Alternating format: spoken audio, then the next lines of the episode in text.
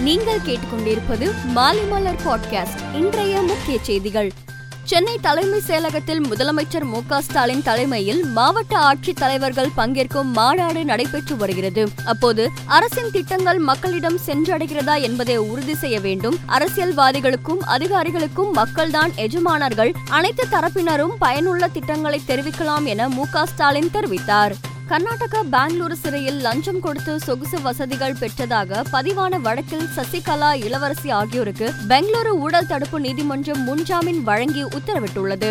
மேலும் ஏப்ரல் பதினாறாம் தேதி சசிகலா மற்றும் இளவரசி மீண்டும் ஆஜராக நீதிபதி உத்தரவு பிறப்பித்துள்ளார். கோவை பாரதியார் பல்கலைக்கழகத்தில் தென்மண்டல துணைவேந்தர்கள் கருத்தரங்கில் ஆளுநர் ஆர் என் ரவி உரையாற்றினார். அப்போது நாட்டின் முன்னேற்றத்தில் கல்வி முக்கிய பங்கு வகிக்கிறது.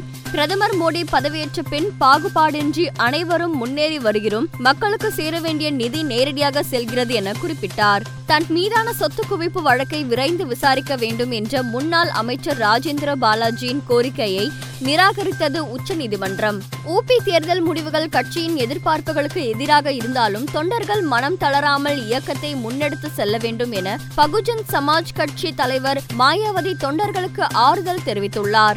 ஐந்து மாநில சட்டசபை வாக்கு எண்ணிக்கை முடிவில் பாஜக உத்தரப்பிரதேசம் உத்தரகாண்ட் மணிப்பூர் கோவா மாநிலங்களில் வெற்றி பெற்று ஆட்சி அமைக்க இருக்கிறது. பஞ்சாபில் ஆம் ஆத்மி கட்சி ஆட்சி அமைக்கிறது. துருக்கியில் ரஷ்யா உக்ரைன் வெளியுறவுத்துறை மந்திரிகள் இடையிலான பேச்சுவார்த்தையில் எந்தவித முன்னேற்றமும் இல்லை என உக்ரைன் தெரிவித்துள்ளது. கொரோனா தடுப்பூசி செலுத்திக் கொள்ள மறுத்து வரும் ஜோகோவிச் கொரோனா விதிமுறைகள் காரணமாக அமெரிக்க டென்னிஸ் போட்டிகளில் இருந்து விலகுவதாக அறிவித்துள்ளார்.